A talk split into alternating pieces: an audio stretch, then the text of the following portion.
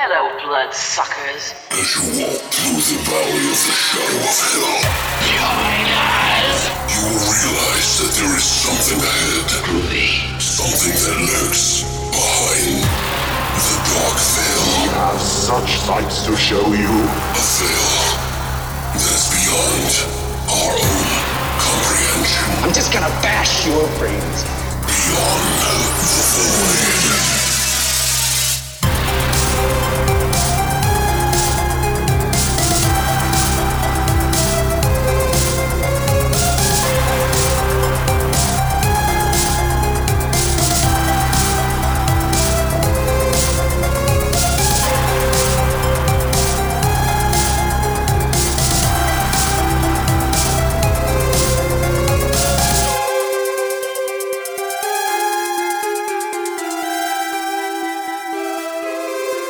What's up, guys, and welcome back to Beyond the Void. Horror podcast. That's right, it's episode 203. 200 and fucking three, man. I'm so excited. I'm so happy. You can count. I know, but it's just crazy that we've made it this much. And I know we talked about it when we hit 200, but it just kind of now hit me mm-hmm. because I was thinking about it. I'm like, 200? Like, how many hours is that? But anyway, regardless, welcome back, guys. We're going to have a good week for you this week. We actually ended up watching Lucio Fulci movies that are from 87 and 90, which is, of course, we're doing Enigma, 1987.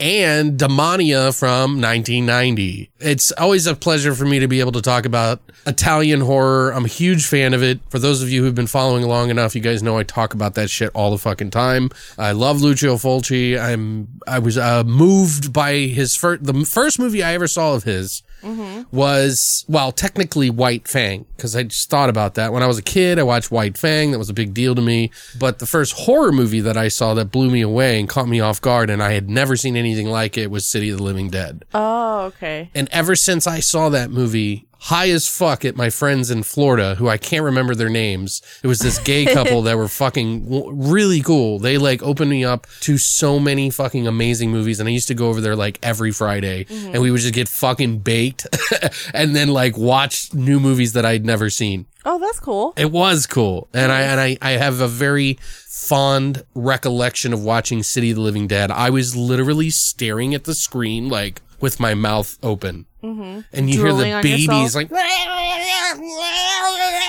and like this, like So the camera's ba- panning. Wait, wait, wait. Was the baby possessed? What was that? It's just this weird aura that, that Lucio Fulci would create, something that is void in these two movies that we're about to talk about.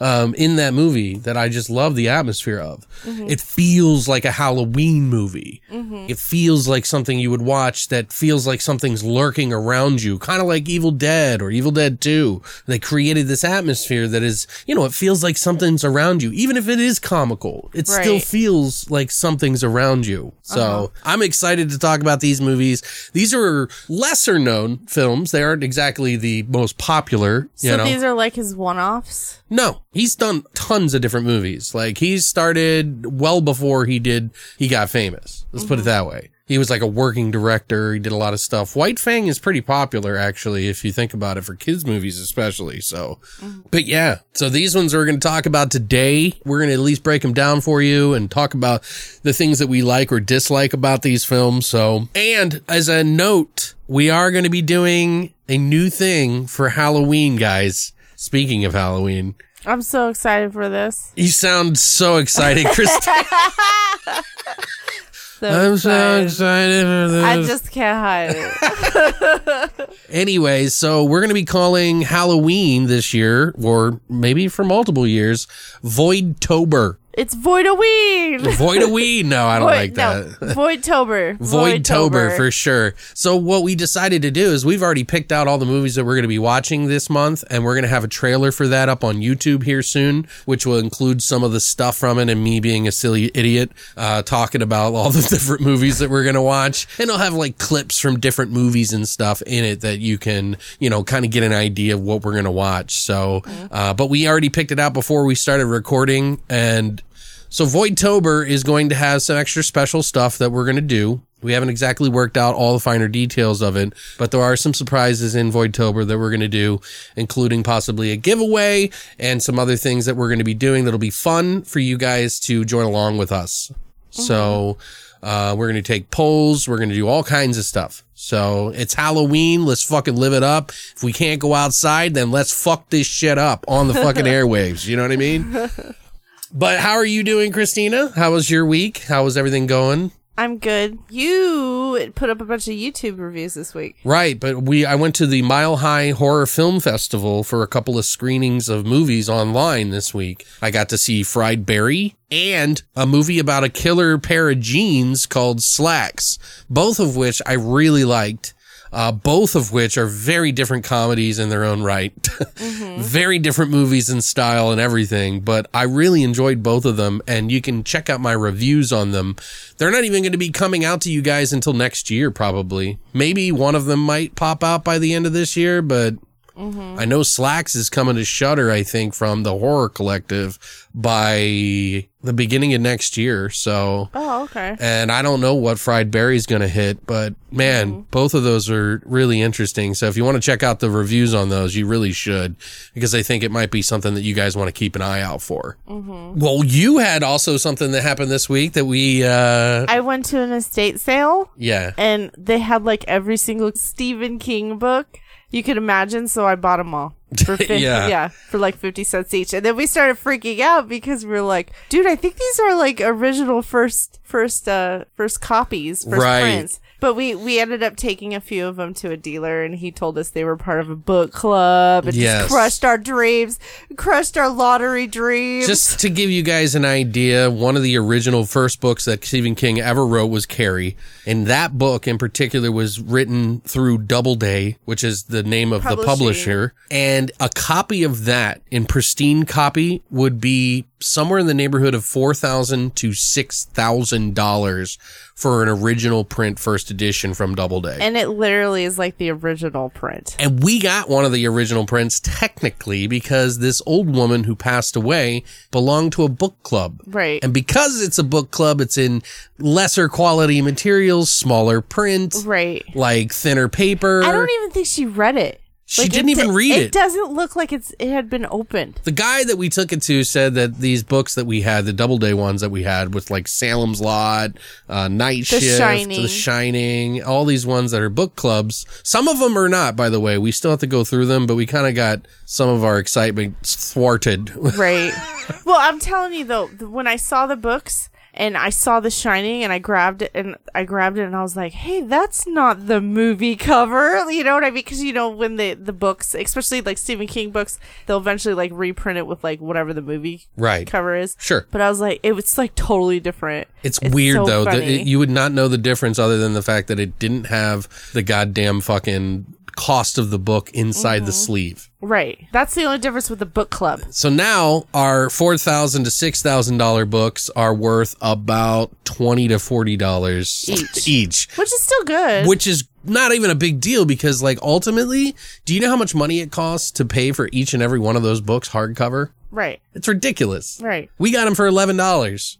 And we got like 30 fucking books. Mm-hmm. All of them. We got all of them for like eleven dollars. Yeah, which is insane. A gr- like we lucked out. Like technically, we could sell each one of those and still make a fucking. I could sell. We could Profit. literally sell one of those books, and and we've already made our profit. Someday we'll sell them. But anyway, if you go to our Instagram page, like you, uh, You can I see it. posted some of the books, and if you follow our stories, like you, if you, check do, you would have seen you would have seen my whole journey to the estate sale. Well, did you post it in the Instagram regular thing or just the stories?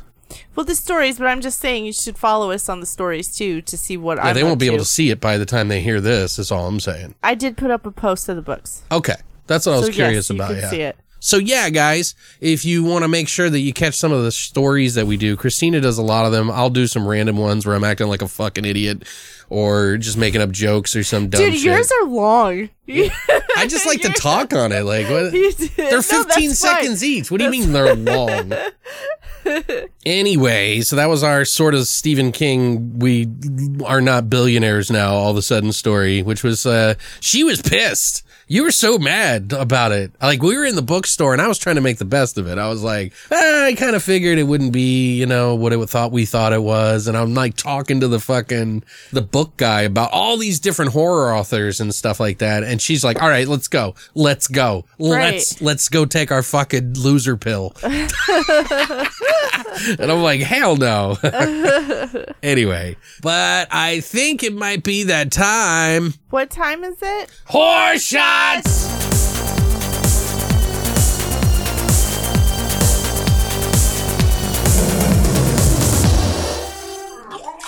All right, guys. So now we're going to do our horror shot for this week. And this week we picked Demonia, which is from 1990. It is a nunsploitation supernatural whodunit. Something. Who doesn't it? uh, but yeah, so in the movie, there's a scene where the one of the nuns, we won't say how, who, what, is spurting out a bunch of fucking greenish yellow. We couldn't get the color, by the way, but we're try- we tried, to get yellow, but We tried to get yellow. It just kind of turned came green. kind of green. Yeah. Uh, she's spitting up all this fucking custard out of her mouth. That's like a greenish hue. It's a mustard. It's like a mustard. Yeah, it was like baby diarrhea green almost, like to me, like yellowish green. And like there's a beginning scene where some nails are getting shoved into uh nuns, and uh, we figured we'd call this drink a nine inch hail. It's funny. Hail Satan! because that's what they were doing before they got nailed to that fucking cross. anyway, so what is in a nine inch hail? Well, it's actually pretty simple. We did one half shot of blue velvet and one half shot, Of Bailey's. and then we used uh like a skosh of creme de menthe that you can put in there just mostly for coloring, but it goes well with the the the Baileys anyway, so it's almost like a Irish, you know, I don't know, whiskey. So, you know, but it's Bailey's one half, black velvet one half, and then like a skosh for coloring of uh, creme de menthe, and you have a nine inch hail. And we have them right here. We even took a nice fancy fucking sort of, sort of like Demonia picture. we did our best for I what thought it was good. I think we do a pretty good job for the sceneries and stuff. So, all right. So here's to So hail Satan. Hail Satan! Hail Satan! Skeeting does the Hail Satan! Like we're in some church. Ugh. All right, haven't tasted it yet. I'm, I'm a little nervous. You were singing. Whoa. Ooh, that's actually not bad. It's got a little bit of a kick there. It's a weird mixture. The, it tastes the- good. The menthol pops up at the end. I think that's what it was. Like- Like when I did it, it felt like it was gonna, like, like fire was about to pop off in my throat. Mm-hmm. yeah, that's why I was like, "Ugh." like, and then it was like Christmas. yeah, exactly. like Christmas cookies for Satan. in September. I mean, this is, I'm sure we've had a, probably a shot that's similar or close to this, but not exactly the same, especially because the black velvet. So, Right. So if you would like to try a nine inch hail, all you have to do is go to longlivethevoid.com and check out our hashtag horror shot section now. That's it for horror shots. All right, guys. So now we're going to jump into our flesh and potatoes of our Lucio Fulci extravaganza of Enigma 1987. and Demonia 1990. We're going to go ahead and do that. Right now.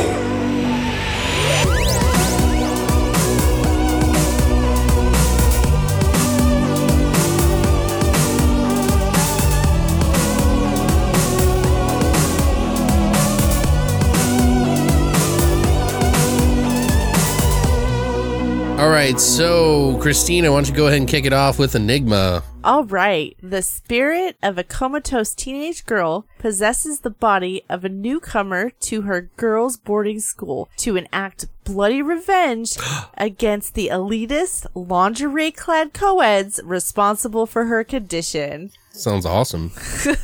The tagline for this movie is All her enemies will be eliminated, but first they will suffer. Directed by Lucio Fulci. Um, he's directed 61 movies, including City of the Living Dead, Booyah. The Zombie, Zombie 3. Ew, stop. I love that movie. I'm sorry. I'm going to jerk off. I'm going to say White Fang and The New York Ripper. Yeah, plenty. And then he was also a writer on this movie, and so was Giorgio Maruzzo. Maruzzo. Mariuzzo, maybe? Sounds about right. Maruzzo. Uh, he also wrote Apache Woman, House by the Cemetery, which was directed by Fulci, Contraband, and he's done lots of Italian TV movies. hmm This movie stars Jared Martin, who plays Dr. Robert Anderson. Uh, he was Dusty in the TV show Dallas. He was also in the war of the World's TV show from the late 80s. hmm And he's he's done a lot of TV. He was also in Rome 2072 or 2072 Rome, which is another uh, Fulci film that you can actually watch because Fulci decided to tackle a lot of different styles of films. All right. Also starring Laura Lamberti, who plays Eva. Uh, she was in Red Sonja from 1985, Oh, yeah. and she's done a lot of Italian TV shows. Okay. All right. Uh, also starring Ulli Reinthaler, who plays Jenny, the blonde. Mm-hmm. She the was- bitch or whatever is that what she calls her?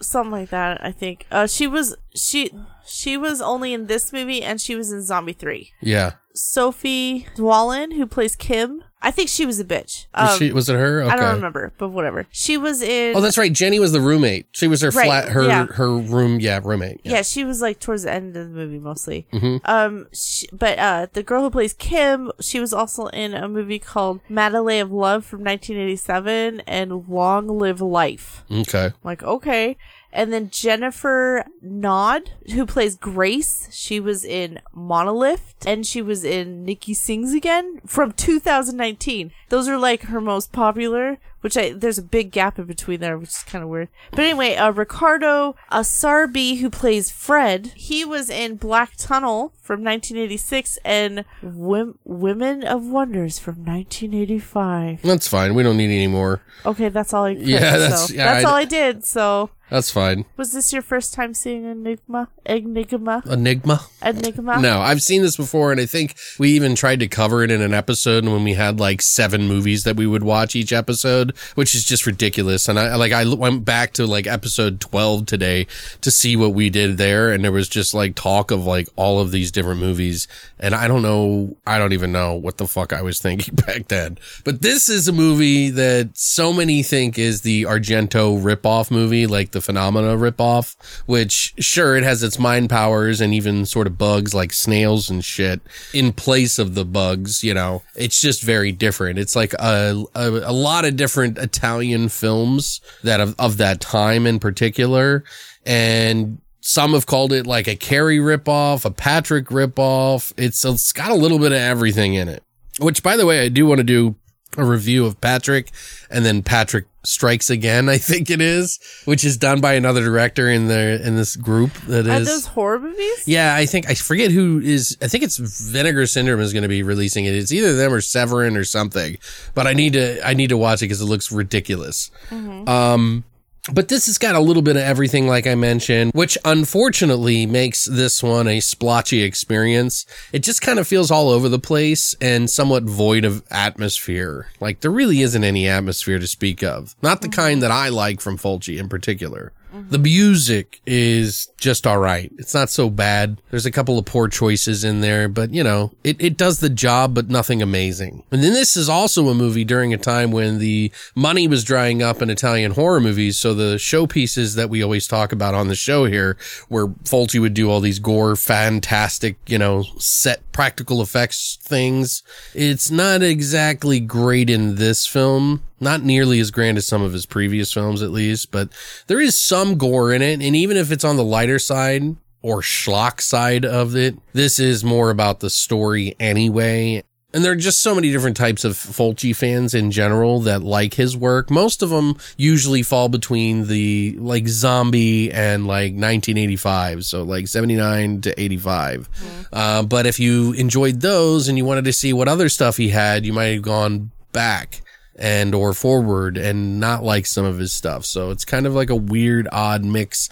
There's fans that like all of his work. There's fans that like just a specific type. So Well, he directed 60 movies. he's done a lot of different things, so this totally makes sense. Personally, this one isn't my favorite Fulci film, or one of anyway, but it arguably has one of the best covers of a Fulci film ever, mm-hmm. which is awesome looking. It looks like some Medusa head or something, but it's just like a hand behind this head and shit. But it looks Right. cool. So it's probably a better cover than it is a film. Mm-hmm. so I think that the story is interesting enough, but I can't get over how splotchy it feels to me. Like it just feels like disjointed segments stuck together. Mm-hmm. Different story arcs that are going all over the place that don't really give it the time. Right, It feels a little rushed. right. I don't know. I mean, it's about a girl who gets picked on. She gets into an accident and exacts revenge on her friends. And she uses powers well beyond her mental strength. You know what I mean? Mm-hmm. To do some pretty interesting, crazy, weird shit in the film that are mildly entertaining. Mm-hmm. It's a movie that I probably want to like more than it actually performs as. So I don't know. It's, it's kind of a low, low, low Fulci film, and I'm probably going to give it a better score than most people would, like more than you probably. Probably, probably. But it's Fulci. I gotta give it. You know, like I've seen worse in his in his catalog. There's uh there's some mystery in here, and some of it will feel familiar to you because of all the other movies that I listed in the beginning. And I know that you won't be expecting what happens by the end. At the least, you won't know that that's what's gonna happen to stop this this crazy shit from happening. It's kind of anticlimactic mm-hmm. in a lot of ways, but I would say this is probably a four out of ten on a scale of Fulci movies. Not great, watchable, has a few bizarre showpieces mm-hmm. like death by snails and a couple of decapitations, but I honestly prefer to watch Manhattan Baby over it, but that's just sort of the sweet spot for me for Fulci. oh. Yeah. What's Manhattan Baby? What's that about? Uh, do you remember we bought it at the store and it was like my birthday and you were like, that's like a $40 movie. It was the double Oh. box, double seat, you know, thing. Well, How long ago was that? That was years ago. I don't even fucking remember. You were like, I'm going to get it for your birthday. And I'm like, really? oh, I'm so nice. There it is. It's right there. Yes, there you go. Oh, isn't it? Oh, I'm like, have you even? Ooh, there you go. Throw- just throw that on the floor. I threw it on Murray. Fuck our collection, huh, Christina? Sorry. oh wait, there's two. Yeah, I have the DVD and the, uh, Look, you dork.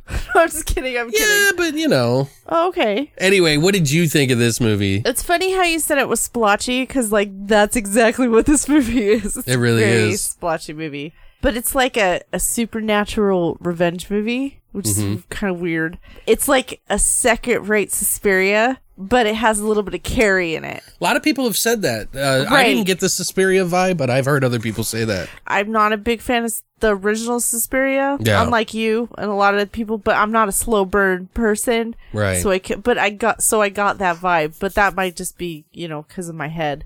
Well, I heard some of the people in the extras actually talk about it Oh really? as Suspiria, and I'm like, mm, I don't really get that, but okay. Oh, well, maybe it's because of the boarding school. I think it's the, the exacting revenge and like coming after Right. people at a time. It makes sense. yeah, in a girl boarding. That's what I was thinking Sure. too. But it had some cool, like cool uh close up shots Mhm. in some of them. Um, but yeah, it was just really slow, and it was like meh. What'd you think of the music? Did you like the music, or was it just not? It was off. forgettable. It, was, kinda forget- forgettable. yeah, It was forgettable. except for that or beginning song that's like seemed like a famous track at the time. I don't even remember. I don't even remember. Dressing up for the weekend Oh, okay, or some that's shit. right. I don't fucking it was remember. like that standard '80s, Right. You know, everybody's working for exactly. I got some really creepy vibes from this movie, especially because they were trying to like push this relationship like with this older guy and these younger girls, and I'm like, oh, you know, I didn't like that. Just because it, it was creepy to me. It was like, ugh, Yeah, that seems to be kind of a common thing in those movies too. yeah, but, uh, yeah, they really were. But it did kind of remind me of like a lifetime TV movie deal. Okay. you know what I mean? Well, it's more drama. Well, yeah, drama with a little bit of the horror and the sex and stuff, but st- but it was just the way it was shot Mm-hmm. and the storyline. It just reminded me of watching like a true crime on Lifetime. You know what I mean? Right. Made for TV movie, true crime. That's what it felt like. But No, didn't like it. Two out of ten. Two. I Two. two. Okay. All right. Well, that's probably what most people would feel about it. You know, they're Mm-hmm. not real fond of it.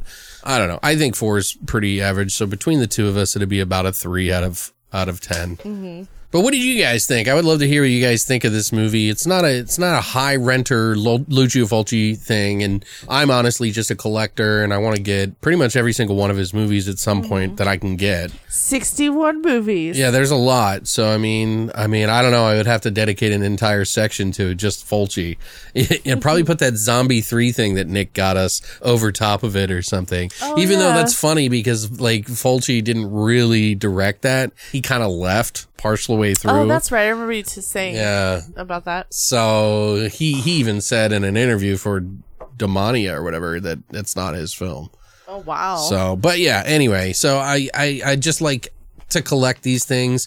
You can still see spots in the movie, I think, that are very Fulci, and you can see those kind of things in some of the things that he does. But as an overall feel, it is very, very dipping. It's like driving down a highway, hitting every pothole on the way to your destination. So it's really not that great. Um, but you know, I still appreciate it because it came from a guy who made some of my favorite movies. So, Right. you know, I, I want to know. exactly. Not every fucking director is perfect either. It's not like they have a perfect record. I mean, look at John Carpenter's. Some of his movies are kind of like, really, yeah. like, meh. But even some of his meh ones are actually pretty decent, Mm-hmm. to be honest. But there are ones like The Ward I was not into. what was the vampire? Uh, It's vampires. Yeah, you're thinking of. well, yeah, it was vampires. You're right. Yeah, with what's been a- his name? It's been a while since I've seen that. From Maybe we Videodrome. should put that on the list. James Woods in it. That's what I'm thinking of. yeah, James Woods. Mm-hmm. We should put that on the list. Uh, You're like meh. Uh,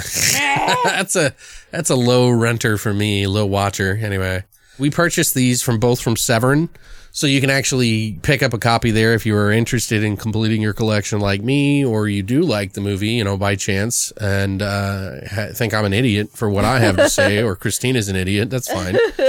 That's fine. I don't mind being an idiot. I'm an idiot. Uh, but you can find it online. It's not for rent though, which I'm surprised by that. I feel like it should be. Um, not rent at least, but somewhere on some streaming service. Murray's talking I'm to us. not talking. I'm Can not. you get it out of his mouth? I'm not. No, he's by you. Not playtime, buddy. Anyway, you can find it online though, I think. But uh, you know, if you want to support the industry, it's always good to help support the the companies who are putting out these films that not many people really know about. So you know, just think about that before you act like an asshole. No, I'm kidding. I'm totally kidding. Uh, do what you like. I don't give a fuck. All right. but anyway, if you don't want anything spoiled for this movie, we're going to jump into our trivia and spoilers now. So here is your warning. All right, guys. So the trivia on this one, I got some stuff that, and you know, there's not a lot on either of these movies, to be quite honest with you. But Enigma was released in Italy on the 15th of August in 1988. So it technically was an 87 film, but didn't get a release until 88, I Oh, guess. wow. Fulci acknowledged the influence of Carrie as well in the making of this film Ah, bingo. declaring it one of the best films of recent years and that it was a sort of a carry in which there are two characters, you know, Oh yeah. because they kind of split between Eva and Kathy over and over and over again. Mm-hmm. Giorgio Mariuzzo helped write this, of course, that you mentioned. He has worked with Fulci many times, like The Beyond and, and House by the Cemetery, which were two big ones. Uh, I'm not a, as big a fan as House by the Cemetery as most. Uh, I know people that think that's their best, the favorite movie of all of them. Oh, I've never seen it. Yeah, and I think it's just because of the old haunted house sort of feel that it has for it. I don't know. Did we watch that? Um, yeah, I've seen it. I own it. Oh, you don't. Oh, Mm-hmm. okay. I don't remember it. Yeah, I think I got the Arrow release of that, and I got the From Beyond Arrow release of that as well. But Giorgio also told a story about you know writing horror for Fulci because at the time he was writing at night to write his horror movies and stuff. Which he said he was never really a good writer for horror in his opinion, but he just felt like it kind of brought that atmosphere when you're writing at nighttime. And he had a funny story where he said that uh, he would be in the in the in the heat of a, a scene that he's writing, and all of a sudden the power went out like right in that moment, and he panicked because he was like, the whole city, all the lights in the whole city went out at that moment. Oh my god, I And- panicked too. Yeah, he was like really freaked out by that. He said he gave himself like one of the most, you know, f- yeah, the frights of his of his life, I guess. So, uh, Mariuzzo also gave a little insight onto how it was to work with Fulci as well, because a lot of the stuff that we we hear about Fulci is not always positive. He's just a very eccentric kind of person. He had respect for certain people, and you would know it hundred percent if he did. He would literally get down on his hands and knees and worship the wet ground you walked on. Otherwise, he would push you to the limit, take you on the razor's edge, the limit. I thought you were gonna start. I thought we were turning this into a musical. for a Take it to the limit. no, but he was saying that Fulci was uh, not a real hygienic kind of guy. He He didn't wear deodorant. He didn't like to was shower, change his clothes very often. He was like a gamer. I don't know about that. I don't know what you're trying to. Do you really know what you're talking about? Or are you just No, I making don't. shit up? I'm okay. making shit up. All right. Well, let's not do that. Have a little respect here, okay? This is a delicate situation. I know what it is though. He's a very creative person, so once he has his mind on something, like Yeah, everything else is like Probably. like on the side burner. He would say he said that there would oftentimes on a shirt that he would be wearing would be like coke or food stains on his shirt. and it's probably or- he probably wore the same shirt the entire time he was making a movie. Or he this one time he actually had a, a story where he was talking about how um Fulci actually peed his pants and he had to go change. He was wearing white, all white one day. And he had coke stains on his shirt, like coke as in Coca-Cola guys. Let's not get fucking carried away. Soda, And he had soiled himself and I thought that was the weirdest story I've heard about Fulci yet. It's again, he was probably so into it he couldn't go to the bathroom. I don't know what You know that's what I all mean? about. That seems a little different. but he said, you know, in, in in defense of him, he was like, that's just how he was. He also mentioned that, you know, that Fulci would always say that women didn't like him and that he didn't understand why they didn't like him. And then he was blaming Venus in retrograde or whatever for, for being like, you know, the cause of his like, like, he blamed astrology on, you know, Over him not taking a bath. yeah, pretty much. I mean, that's probably what it is, but uh but it's interesting that like he said that he, he he thought that was like an interesting side of Fulci, and he said everybody just sort of accepted it anyway because it's just how he was, and he was mm-hmm. nobody questioned his his intelligence or his ability to be creative. Creative process. Right, because he was just that good at what he did. He was, it was like, you know, everybody trusted it. Mm-hmm. So I thought that was kind of interesting. He said that there was a lot of times where you, if you got to know Fulci, that you wouldn't know if he was serious or not. Like mm-hmm. he would tell these grand tales and you'd be like, well, is that even possible? Like, did he really? Mm-hmm. and then it would be true. So, and, but sometimes it seemed too grand to be true, you know? So it's, Right. it's kind of an interesting, uh, thing about him. But that's, that's pretty much it. That's all I got from the extras and some of the stuff I found online about Enigma. It's not a very popular film. So the fact that Severin Gee, I wonder why. yeah, like even on the Severin disc, they give you the like fucking soundtrack and shit with it. And like, I mean, I, I just like that. I think that's cool because That's a good extra. Right, because I instead of keeping my music, and I've mentioned this before, keeping it separate, I can have the soundtrack with it. So if I ever want to go, oh, I love that that song in that movie, Mm-hmm. I could go and just pop it in, or you know, Take it to the limit. take it to the limit. or whatever we were singing earlier. there are some scenes that we're going to go over here, and uh, we'll try to be kind of brief about it. I guess there are some things that were pretty funny in this movie that it made me uh, go, "Oh my god, oh my god," you know, like. Essentially, what happens in this movie, if you guys are sticking through and you don't know anything about this movie, is that this girl, she gets tricked into going on a date with this guy. It's not really interested in her whatsoever. It's just all the school kids bullying her and then him going, aha, I never liked you anyway. And then her leaving her car, right. running away from everybody as they're chasing her in a vehicle, like three different cars, by the way. And she's embarrassed and she gets hit by another car and goes into a coma. So it's kind of Carrie effect thing. Right. It was on like the aftermath of Carrie. right. Pretty much. But she got hurt and she didn't have. Yeah, well, Carrie died in the movie, except for the hand coming up out of the ground at the end of the movie. Spoiler Right. alert. Which is always kind of weird to me. Um, But they make her feel really great, you know, at the beginning, and it's like this like five minute intro scene of that song and her being and her pretty. getting and her getting dressed with the other Right. girls, like them dressing her and her just rubbing on her makeup, which I was like, why is why are they putting on makeup like that? Yeah. is that how they put on makeup? pretty much back in those days. 1987. Yeah, she did look like a clown a little bit. Like, it yeah, was, well, it a was like gold. It was like gold and blue, but yeah, anyway, but it, it was more about making a statement back then than it was than it is putting today. it on correctly. I don't. What do I fucking know? I'm just saying. I don't know the fucking nuance of fucking makeup here.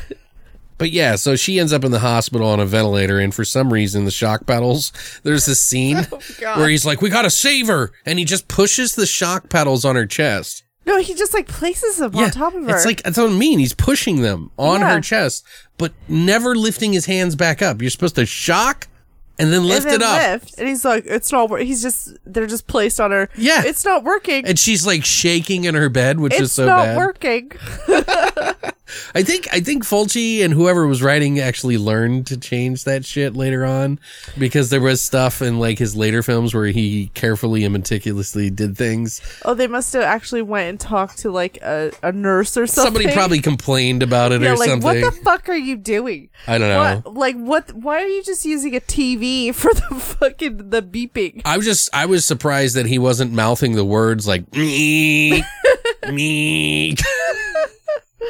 But then you see her leave her body and like float over the college into the body of this new girl who's shown up on campus, who's being shown around, and her name is Eva. And she mentions that she was like had a brief mental breakdown or something like that, and they had to send her away Yeah, to a different school so that she could, you know, start over. yeah, and so she came back to this school once she's better, Mm-hmm. which they don't really even address why.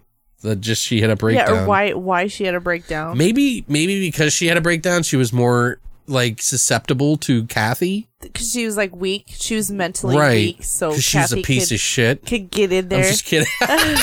Do you think she was having? I don't. I mean, I'm, this is the '80s, so I'm just saying they weren't thinking about that kind of stuff. They were just like, you know, he could be, she could be more susceptible because of that. Yeah, because she was weak.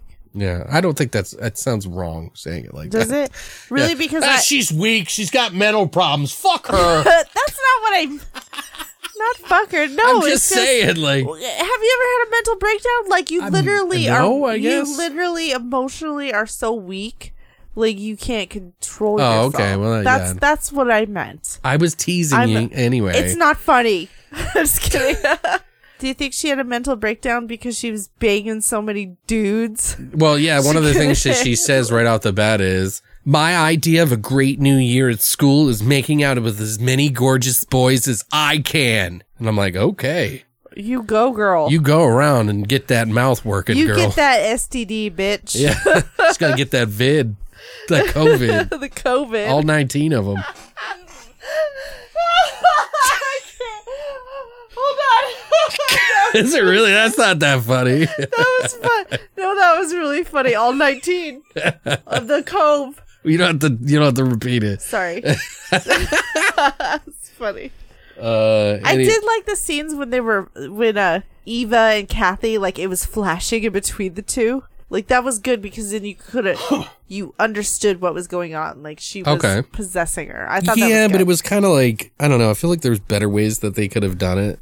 But they did do the flipping of the screen, so it was Yeah. like they probably just didn't have enough film to be able to do it like perfectly, you know? right, right. Because film is expensive as fuck, especially back then. The next day is an aerobics instructor who has like taken a liking to Eva, and one of the other girls says, "I heard the instructor was discharged from the Marines for being crazy." He's like, "I wouldn't talk with how much jiggle I saw from behind you just now," and he slaps her ass like Yeah, that's an appropriate student teacher relationship. it's like a fucking instructional video you watch at like an aerobics instructor's meeting. yeah, like what not to do. yeah, don't do this, don't do this, Fred. Yeah, don't slap your your female student's ass. yeah, the the underage Yeah. students asked by the hey, way. did you like their outfits? Their aerobic Oh, outfits. that's totally 80s. notice? It was totally eighties. And they have the leg warmers. I loved it. But that doesn't stop Eva from trying to go on a date with him. She like fakes an injury and she's like, My drink. yeah, can you give me a fucking massage or whatever? And he's like, and then he sets up a date with him. I'm like, that's so weird. But Yeah, anyway, see, that's what, I, that's what I'm. T- that's the weirdness I was talking about. Creepy. It's creepy. It's not even weird. It's fucking creepy and gross.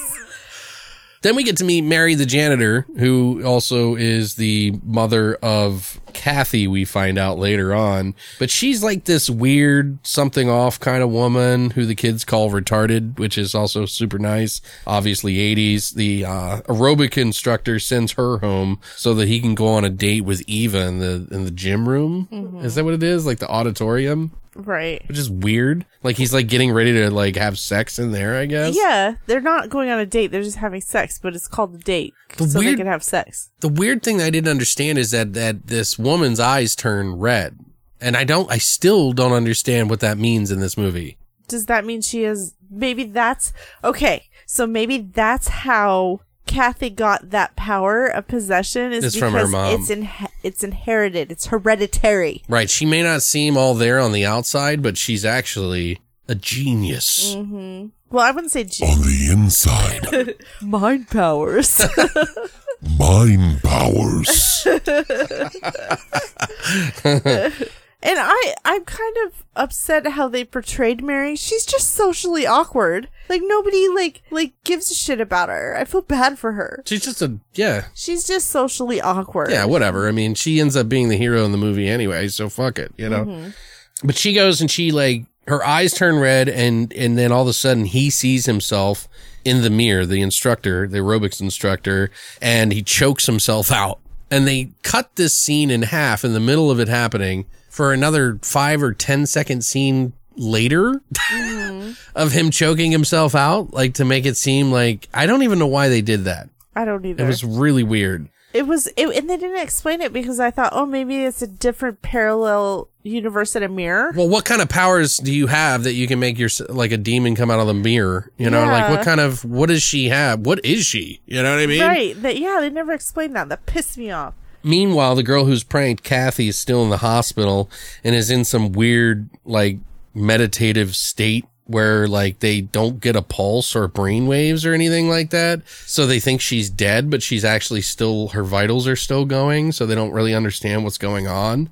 And that's when we found out that Mary is the janitor mother of Kathy, who's, you know, was pranked. And the girls at the school find out that the aerobics instructor is dead from a supposed heart attack, and they all like, They start crying. yeah, because they're, of course, they all had a heart, you know, like a hard on. a soft on? Oh, whap. Jesus. All right, Christy. I'm glad you said it, you know what I I'm mean? just trying to help out. we keep seeing Eva too at this point where the new girl is saying stuff like like Kathy would. Like Kathy is inhabiting Eva and they're kind of like sharing personalities. And it's weird because you would think that at some point the real Eva would be able to take control of it. Yeah, like somehow. But they kind of work together, so it's kind of odd and doesn't make sense to me very mm-hmm. much. Like she doesn't seem to remember whenever Kathy takes over, so she's the dark passenger, I guess, you know, or mm-hmm. something like Get Out, where like the person's in the back of the mind, mm-hmm. unable to take control, you know, Right. like they're just like a passenger riding around.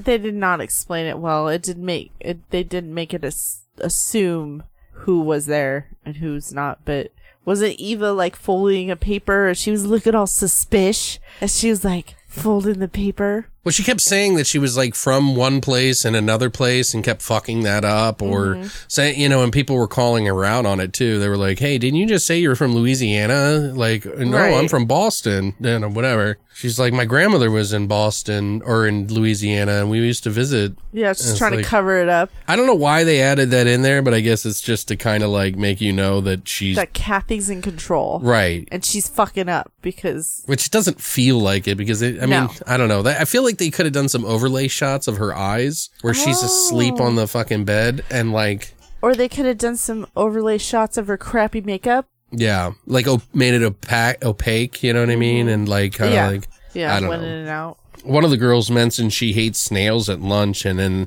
later when she returns to her room, there's like snails all over her bed and she reports it to the head school lady about it, but they aren't there. So she blames Mary, which is the janitor woman.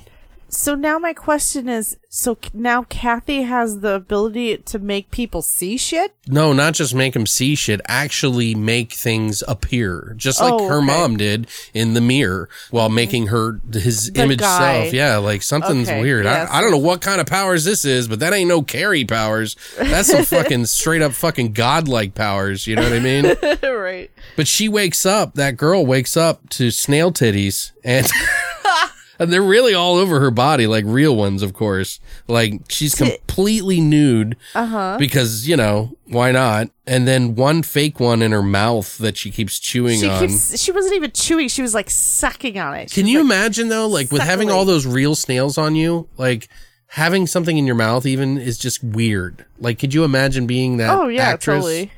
I don't know. But then they eventually cover her whole body and she's Snails. and then of course it's death by snailing. they suffocate her. Which is a hell of a way to go, let me tell you. But Snail's are gonna suck you. probably one of the more oddest deaths that you'll ever see in a fucking horror film. Right. But back at the hospital, Kathy's doctor is putting together that she's somehow connected to her, dropping in and out, but her brainwaves spike when these people keep dying. He, like, I'm thinking to myself, like, are you sure you're a doctor, not a police officer or something? Like, maybe you're in the wrong line of, you know, I don't know. But Eva has a fit in her room and starts shaking.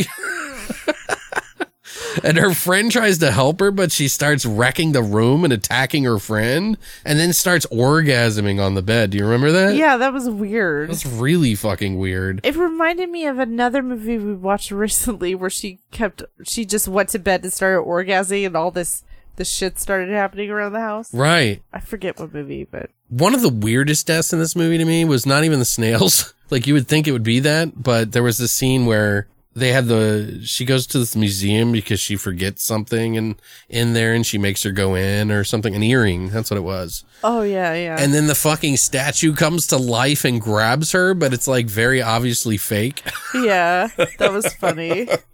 i mean kudos to them for trying though you know that's like you don't see that shit every day in a fucking movie mm-hmm.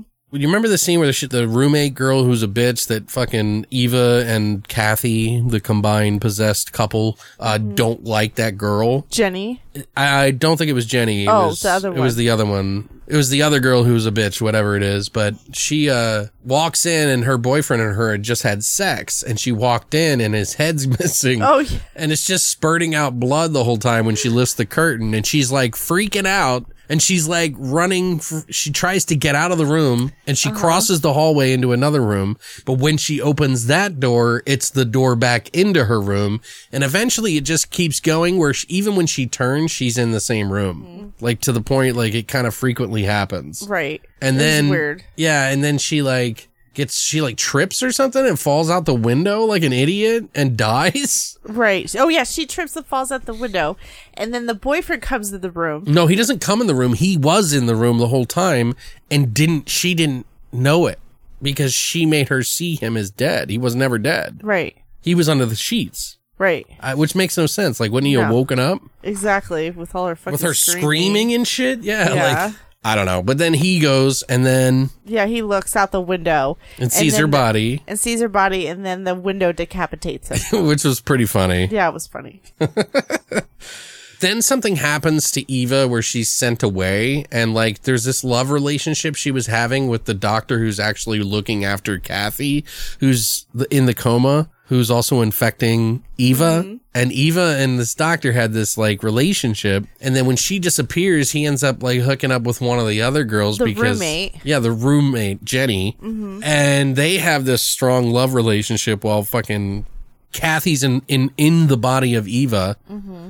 like suffering in a mental institution because the mother of Eva actually took her out of school or something. And this is where it gets weird because now Eva slash Kathy is like upset, or she's gonna get upset that the doctor's with Jenny. And I'm like, what the fuck? I'm so confused.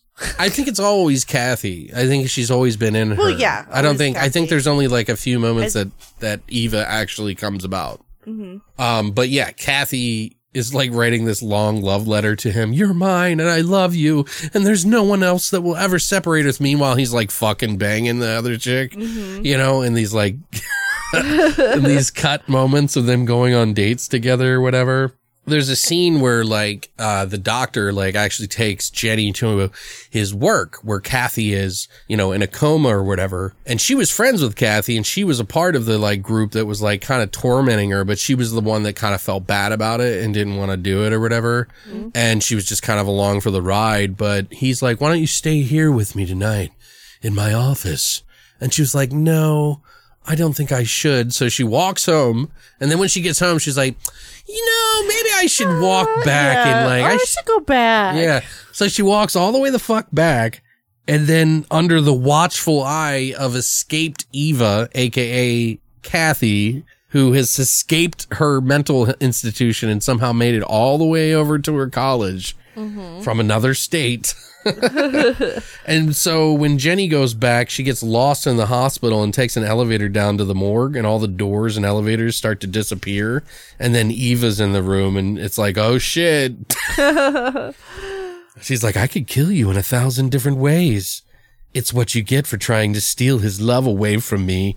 And then Eva tries to stab her while Dr. Anderson bursts in and gets his arm all fucked up by Eva with a scalpel or whatever. Yeah. Do you remember that? yeah, it was weird. And then Eva goes to swing at Jenny again for the like final blow mm-hmm. and suddenly falls short because Mary is in the room mm-hmm. where Kathy's body is and she's pulled the plug on Kathy. What a bitch. What a twist. Oh god. She was like, oh, I know that this is bad now. Maybe that's why she lived in a like a very menial job or whatever, you know, doing janitor work or whatever, because she didn't want to get to the point where she would abuse her powers or something like that. And she realized that her daughter was abusing the powers now. Right. Or maybe she didn't know how to control the powers, so she couldn't teach the daughter. So it was right. like. well, she couldn't so she- speak, so how she could. Right, exactly. She didn't really she speak. didn't know how to, yeah, do anything. I don't know. I thought it was really weird. It was weird. The camera zooms out on the hospital, and both Eva and Mary are standing next to Kathy, and she she dead. and that's the end. I'm like, why would you kill your own daughter though? Like It was weird. after they tormented her and everything. Like, Like she was just getting revenge. Like I- what's wrong with that? well, I mean, clearly that's the wrong thing to do. But it's I don't know if I would be able sure? to kill my daughter because I'm fucking because you know she's using her. But Mind powers. but Alex, people kill their children all the time. Oh my god, let's get, let's go there. Yeah, let's talk about that. I don't know. I just thought it was kind of like a dumb ending, and I, I don't know. I mean, it's complete at least. You know, it's not just left open to like interpretation, like another movie we Another got to see. movie. But yeah, I don't know. Like, it's an okay movie. It's watchable. If you're a fan of Fulci, I think it's a lot easier to watch than if you're not. Do you know what I mean? Like, I think you'll give it more of a chance and try to see more into it than than maybe. But it does. It is very void of uh Existence. no atmosphere, just atmosphere in general, which is very important to me uh, in his films. Like it seriously, like I said, with the City of the Living Dead, the first time I saw that on, I saw that at a theater. By the way, I got to see a print of that on 35 millimeter Oh wow. on a screen. Oh. That is very rare. Is Um, it? I don't know. Yes, it's very rare. Uh, and I saw it and I'm thinking to myself, like, I was taking it really seriously and people were just like laughing throughout the whole movie and I started to get mad.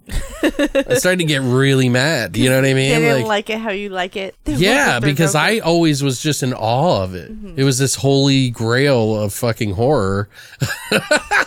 so, I mean, Enigma is nothing like that. So that's what I'm trying to get at. But yeah, we do have another movie that we're going to be talking about by Lucio Fulci, and that is Demonia from 1990. The story is a Canadian archaeological team in Sicily accidentally unleashes vengeful ghosts of five demonic nuns who were murdered 500 years earlier. And the ghosts now set out to kill the group and the townspeople alike. Tagline No evil deed goes undone. Ah. Like I added that? Yeah, you you remembered the tagline. You're welcome. Look at you. So this movie was directed, written story wise and screenplay wise by Lucio Fulci, who is of course those who are not familiar is one of the biggest 70s and 80s horror movie directors from Italy ever. Period. Mm-hmm. But he did Zombie 2, which is the Italian sequel of Dawn of the Dead, which, fun fact, Zombie was the name of Dawn of the Dead in Italy. oh, okay. So if you didn't know that, he uh, he did uh, one of my favorite movies ever, which I've been talking about. I'll stop, uh, and many more that we've already mentioned. So I don't need to go through that. But right. Good. Screenplay is also by Piero Regnoli, who did Nightmare City, Voices from Beyond, which is a Fulci film, Urban Warriors, Satan's Baby Doll, Burial Ground, The Nights of Terror. You know that movie, right? Do I? The one where the kid chews off his mom's tit nipple thingy. It's actually pretty cool. I don't remember. Anyway, he also did Patrick Still Lives, which is the sequel to Patrick. Oh, Tie in, tie in. That's the connection there, huh?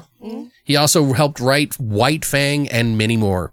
The story was also written by Antonio Tentori. Tentori. He didn't get credit for that, though, of course. He didn't really mind. He explains it later. But he did uh, writing for A Cat in the Brain, Frankenstein 2000, The Three Faces of Terror, Island of the Living Dead, and Zombies the Beginning, which are, of course, Bruno Mattei movies. He also did a movie called Symphony in Blood Red and many more. Cast in this movie is Brett Halsey, who's better known as Paul.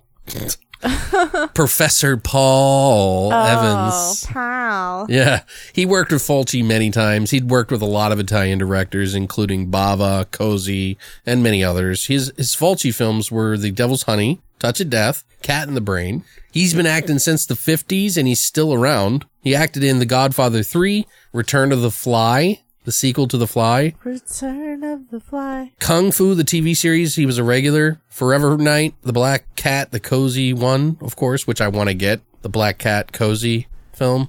We got to get it. It looks fucking batshit. He did also do Rat Boy, Fantasy Island, and the Buck Rogers movie and more. Hmm. It also has Meg Register, who plays Liza. She was in Running Scared from 1986, Boxing Helena, Hunter TV show regular, and My Dad's Two Dads TV show. It also stars Lino Salemme, who is Turi the Butcher. He's the guy with the big eyes. Right. The town's guy. Right. Yeah. He was in Demons 1 and 2. oh. He was even in the movie The Ogre, which was a TV movie, which is technically Demons 3, The Ogre. Uh, and then The Church is part 4 or whatever by Mi- Michael Soavi. He's also in uh, Delirium, The Sweet House of Horrors, which is a Fulci film that I like, and The Passion of the Christ. Huh. It also stars Carla Cassola, who plays the cat lady medium, whoever, on the outskirts of town. She worked with Lamberto Bava and Soavi. Dr. Maria Vaselli in the 1990 Captain America live action film that we own. Oh, that. Oh my God, that's funny. Yeah, she was also in The Year of the Gun, Dangerous Beauty, Barbarella, The Howl, The House of Clocks, which is another Lucio Fulci film. Totally underrated. Not as gory as any of his other films, but a damn good watch, actually. Not a bad one at all. I would love to do that. Uh, he also did The Sect and The Torturer, or she, she also did The Sect and The Torturer. It also stars Al Cliver, who is the boatman professor. I call him the boatman, so you guys are just gonna have to get used to that. He was in tons of Fulci films with Joe D'Amato a lot as well. He was in Zombie, White Cannibal Queen, aka Apache Woman, Devil Hunter, The Black Cat Fulci one, The Beyond, Endgame, Murder Rocks, Sodoma's Ghost, Touch of Death, House of Clocks. Those are all Fulci films. So also stars Paola Cozzo, who was the evil head nun, who was in Cat in a Brain, Demons, and that's about it. She was the head, the middle Oh, nun. yeah. The, the main nun. Right. She's the main She was the main evil nun. Mm-hmm. Yeah, getting her fuck on. fucking bitch. I don't know about that. Jesus. anyway, so Christina, what are your thoughts on this film? What did you think of it? Okay, I have to tell you, there's a part in this movie where it totally reminded me of the plot from The Nun, and I feel like they they must have Probably. took in some. This is nunsploitation. well, so. yeah, true, but I mean, compared to other nun movies, like the two are kind of similar. Right. This movie was still slow for me. It was still a slow movie. I don't know. if- Sure. not all his movies are slow, right? No. They're not like slow burns. They're paced. They are definitely paced, but they have these like moments of spikes of like gratuitous gore Yeah. usually. Yeah, which but some of his older movies are a little bit like more drama. Mm-hmm. Yeah. And it was like wonky. That's the word I kept using. Like the whole movie was just like wonky. Okay. It made no sense. It oh my god, the ending. Like I won't spoil anything, but I was very disappointed. Um, Okay. But I did enjoy this one over the other one we watched. Um, the death scenes, like all the death scenes, were pretty decent. Yeah. and I totally appreciate. That's pretty much what I appreciate about this movie. It elevates it. Yeah, it totally. The death scene. This movie is the death scenes. Right. Totally. Like, Well, there is a good story. It's just not very elaborate, honestly, in my opinion, it's kind of dull. yeah. It's kind of dull standard, but I gave it a five out of ten. Oh, wow. Okay. Yeah. Wow. It's not bad. So Interesting. I might watch this again. I don't know. Okay. It's on that border, so I would watch it to see the death scenes again. What do you think of the music in this? Was it was it memorable? No, Other than the times that I'm going to point out later. You're, I'm sure that it was memorable to you. And why don't you go ahead and tell us what you thought? All right. But I haven't watched this in a long time. We're talking like probably like 15, 20 years at least. I wasn't deep into my appreciation of Fulci films or, or even Italian films that much uh, when I saw this. What I mean by that is, yes, I had already been wooed into the Italian greats, but not like the outskirt movies that you would find. You know what I mean? Like I hadn't gotten to that level yet. So I was on the initial impact level and just a little beyond that before I started checking out the outskirts movies. And that's why I picked up Demonia because I was like, oh, well, let's check this out. If it's as good as Zombie, if it's as good as City of the Living Dead, my favorite movie, then we got a, you know, winning combination here. Was it though? Eh, not so much. But, you know, on a second watch, I think I appreciate it a little bit more than I did before. But yeah, it's been 20 years since I've seen this probably. Right. There's a group of nuns who have been supposedly practicing sinful acts under the nunnery and killing some men in their debauchery of sex and whatever. And they get, you know, the townsfolk catch wind of it, who essentially storm in and crucify all five of them like Jesus Christ. And hundreds of years later, 500 apparently, a team of archaeologists reopen the graves and it possesses a woman that's uh, part of the team. It seems like a pretty straightforward film, you know? Right. But it does have some like sleuthing and a whodunit feel with, you know, like a supernatural thing going on. Although it's probably more like a possession. I would have loved to see way more demonic stuff in this, Right. which I think would have made it a lot better. A lot better. Like if they would have just like pushed it to the limit, it could have been actually a really good movie. Like taking it. If they the would have walked along the razor's edge, the limit, it would have been great. All right, Christina. That's twice now. We I three know. times okay, I brought it done. up. We're gonna get copyrighted. I know, right? what I mean by that though, like, is like I wish there was like evil all around, you know, causing havoc. Kind of like City of the Living Dead. You feel like there's something like evil always around, like something lurking behind in the dark or whatever. Mm-hmm. And I really feel like they could have created that atmosphere for cheap. right. And they could have made it work, but they didn't. Why? I don't know. It just didn't feel like, you know, that feeling that I like from his films. The atmosphere just isn't there. It's more present here than it was in Enigma, but again, it's a huge drawback and it's fairly decent. I'd say that the story is probably more the interesting part to kind of carry you along and the deaths, like you mentioned, are somewhat silly to probably make you laugh or just kind of like, oh, nice Right. you know, the practical is pretty decent, but it's, you know, 1080p. So, uh, yeah, clarity sometimes, uh, is a curse. you know what I mean? Because all the cover ups and mistakes get shown just as much in A that lot. clarity. So you get to see one of the best, one of the best torn in half people scenes in the, in a movie. And it, you can totally tell it's like Oh, really bad. And I yeah. think even on the DVD copy, it was pretty bad too. So Right. you could tell the like Well, color change. And back then, though, like, how do you tear someone in half with making it Well, look real? Try- you know? Yeah, well, they had the, like a scene where he was like, you could see where his skin and the like fake oh, skin Oh, yeah. wasn't matched in color. Right. So the audio in this one too, for whatever reason, like, and I don't think it's Severin's fault or anything like that. I think it's just the master actual audio from the actual film. There's something wrong. Right. Like we were, it was like super trouble, Yeah. What? and it's all about that bass. You know what I mean? yeah. No trouble. No.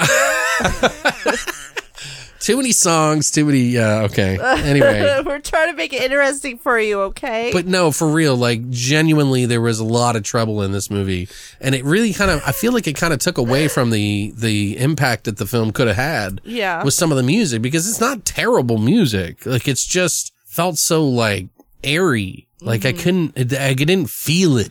I thought it was imbalanced. I don't know. There was something wrong with it. I remember spending like 20 minutes trying to figure out how to make it sound better. You did spend a long time. Yeah, because I was like getting annoyed by it, but I don't know. That was just a, a huge drawback to me, but whatever. I don't know. That could have probably taken away from my watch in general. Right.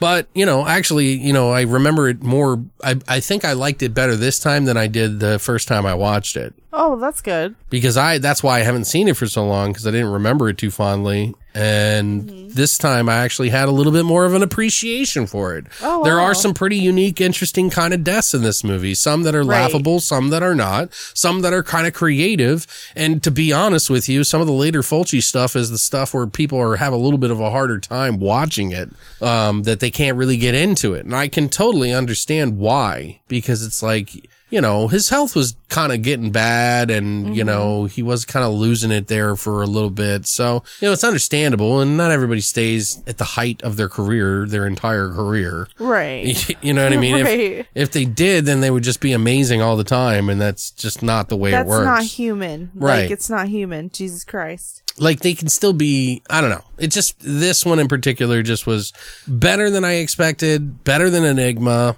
i think this is a more refined taste of fulci. If you're going to go in for it it's more straightforward it's lower budget but fulci was always really good at making that that money stretch like and uh you know i think that even on the lower budget what we got here is still a better movie than would have been made by most people on the budget that he got I'd give this one probably a 5.5 out of 10 Oh, look at us. uh, for Fulci. It's better than average, although the end is kind of abrupt and it is a slower paced film with some sort of, uh, you know, interesting showpieces for gore. Definitely carries the film a little bit in that department a little bit. I think it helps in this particular movie. Not nearly as supernatural as I was hoping for, or it should have been, in my opinion, but still. That splitting scene where he's cutting like half. Yeah. It's pretty dope.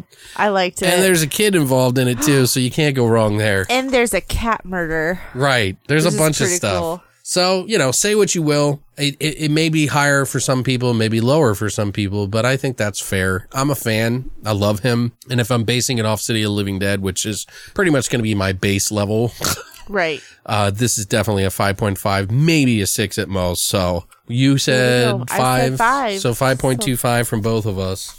Interesting. Interesting. Interesting. Interesting. Mind powers. But I would love to hear what you guys think of this movie. It is not one of the bigger movies of his his career. Um, it is just one that's memorable, and I wanted to pick up the best format that I could. Would I buy a 4K of this? Probably not. Would I buy a 4K of Enigma? Probably not. But you know, who knows? That day may come, and I may be like, Then you'll change your mind. I "Yeah, know. gotta have them all in 4K, Christina. You don't understand." You don't understand. uh, but I would love to hear what you guys think of, of, you know, Demonia or the other movie too. If you're just hopping around on the timestamps down below, because you can always hop around on our timestamps if you don't want anything spoiled. We are going to jump into our spoilers and trivia right now for Demonia. So if you don't want anything spoiled, here is your warning. All right. So I have a few things. Apparently, one of the directors, Antonio Tentori, the guy that didn't get credit, he was saying that it was kind of a big deal for Fulci because this is one of the bigger writing movies that he did. oh. Oh. So because he was more of a director, he'd done writing and stuff. Don't get me wrong. He wrote some stories and stuff like that, but this was kind of like a big deal. This is the movie that was supposed to bring Fulci back to the mainstream again. Oh. And to be honest, it's not a bad swing. It's not a bad swing. It's a miss, but it's a good swing. 1990. Yeah, I guess it's okay. it's not going to compare to like Zombie from Beyond, uh, City of the Living Dead, House by the Cemetery, or many of his other side movies. You know what I mean? Like Manhattan Baby or something. I don't know. Manhattan Baby is kind of a fight there. It might be, this might beat it more than Manhattan by a little bit. Um, or it could be the other way. It just depends. I don't know. It's, I'd have to watch them back to back to really say that for sure.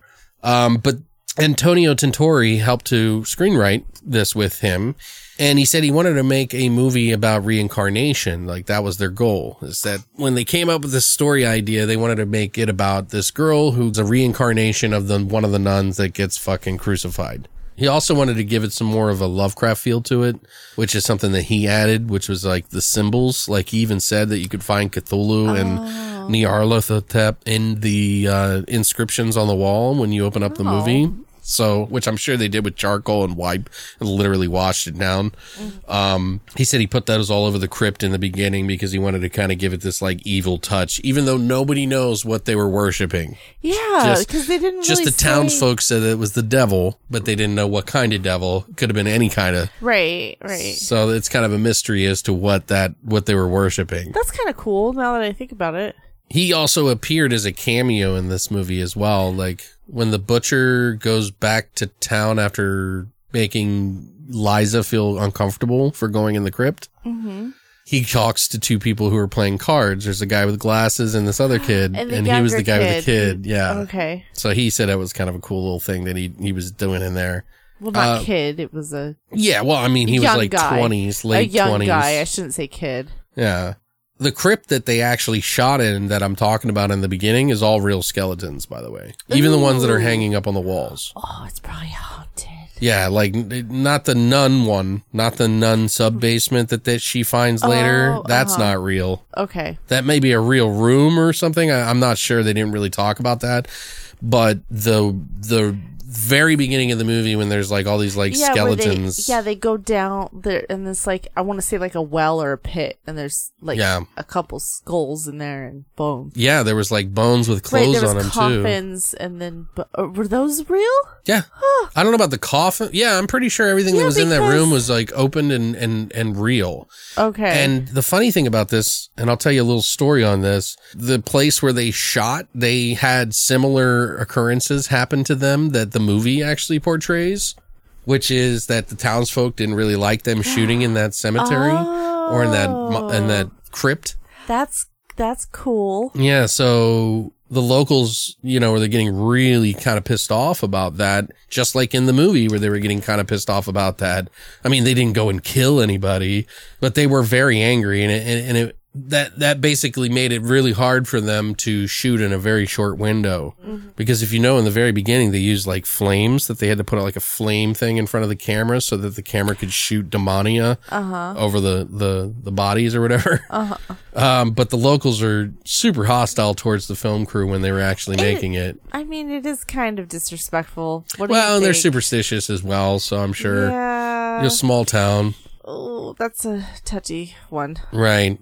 This movie hit DVD and VHS, by the way, first, apparently, because they weren't able to secure some sort of theatrical release. Wow. the it was uh Troy Howarth uh described this as this was supposed to be his return to, you know, would be returned to the theater theaters anymore. Right. And he didn't get any theatrical distribution. The film was actually released to video in Italy and it would not receive an official release in the United States until 2001.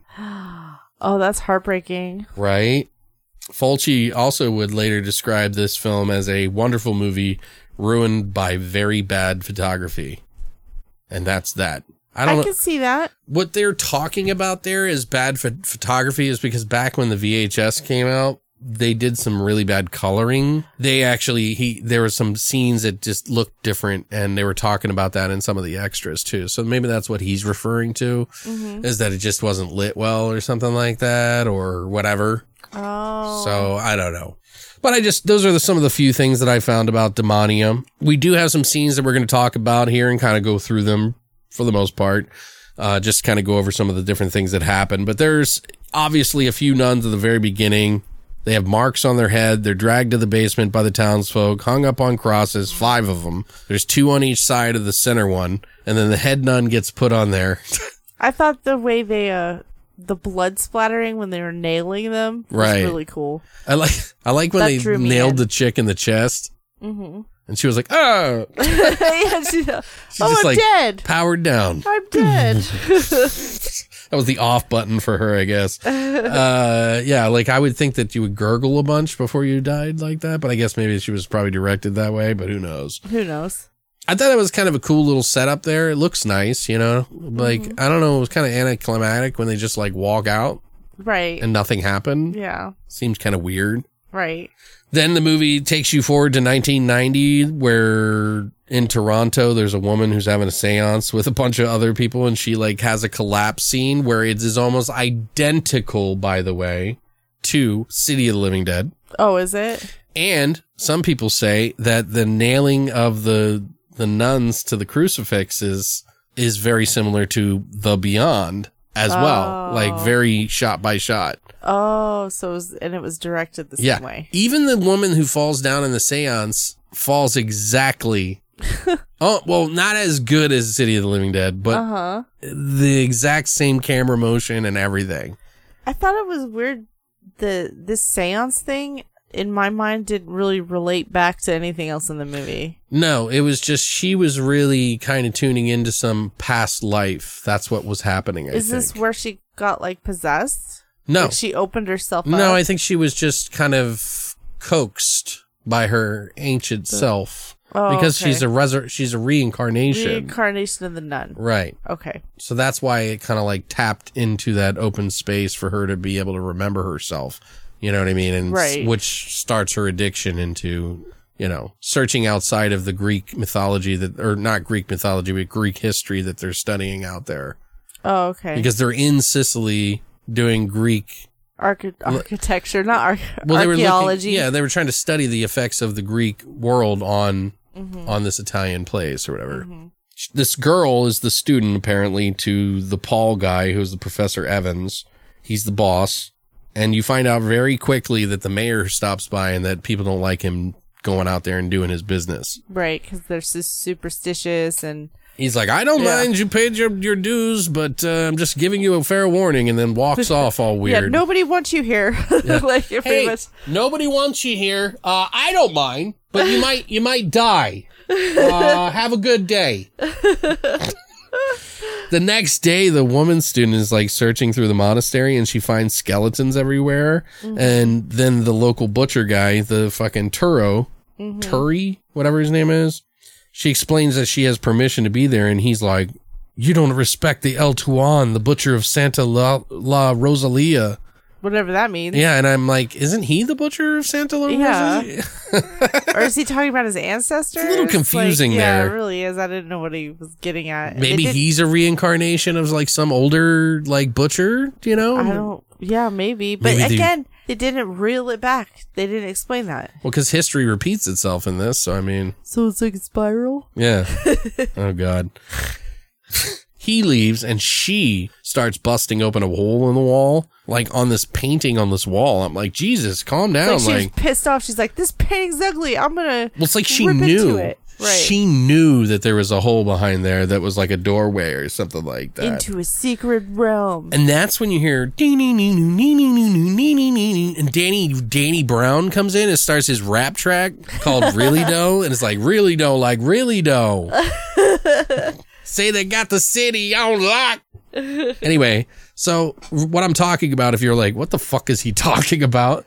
There's some music in this movie that not only was in this movie, was also in Killer Crocodile 2 that I pointed out. If you guys remember us talking about Killer Crocodile 1 and 2, and then the second one, I was talking about the same Danny Brown track. I spent hours trying to figure out what the fucking track was because I wanted to know where Danny got from. Like, there's Right. obviously somebody, it was Riz Ortolani in the Killer Crocodile 2, and then this was like Giovanni Cristiani, something like that, who did the soundtrack for Demonia. Mm-hmm. But when I listened to the soundtrack, I listened all the way through. Nothing. Not one part of the dee nee nee nee nee nee nee nee nee nee nee And they use this several times. In a this lot movie. in this movie, Yeah. like six times, I think. and for it to not be on the soundtrack, that's suspicious. I don't know what's up with that. Like, were they maybe they got it from somebody else, I don't know. and that's why it's not on any fucking soundtracks. Even in the fucking Severin. And, and Severin, if you're listening, any of you guys know any of this, anybody that's on the production of this fucking DVD or Blu-ray, they put it in the fucking menu, the DVD menu, the same music. So, and I'm sure they just took it as a snip from like a part in the movie. Mm-hmm. But it's weird, right? It is weird. It's weird. I can't track it down. And I know Danny Brown, whoever wrote that song for Danny Brown, took it from that Right. because I know. I did this with Necro. Necro was like, you can't call people out like that, dude. You can't, you know, let them figure it out. Like, you can't. I'm like, all right. He's like, you know, because you're a horror fan. And I know because I'm a horror fan. Anyway, if you know what I'm talking about, it's the xylophone melody in this, in the, in the, sh- in the movie. That you were saying do do do do do do do Yeah. that one. So if anybody knows who that is or what it is, let me know. I'm really curious. It's literally driving me nuts. um, but she finds all the nuns who were killed behind the wall and nailed to the crosses. And she's all freaked out and she like bumps into her boss, Professor Paul Evans, like at the top of the stairs or whatever. Mm-hmm. And he tells her to let it go. He's like, let it go. She's like, but there was satanic symbols everywhere. And he's like, just forget about it. Just let it go. Right. And then he touches her face all like nice. And I'm like, That was weird. it doesn't even make any difference why he did that. Yeah. And why it's well, uh, we know why she's reincarnated, but it is funny how she's like obsessing over this monastery the whole right, time. because they're supposed to be there for that Greek influence, and she's looking for something that has to do specifically with that town. right. The monastery, this abandoned monastery that's like happening. and I love her response to Paul, the, the professor. She's like, All right, Paul.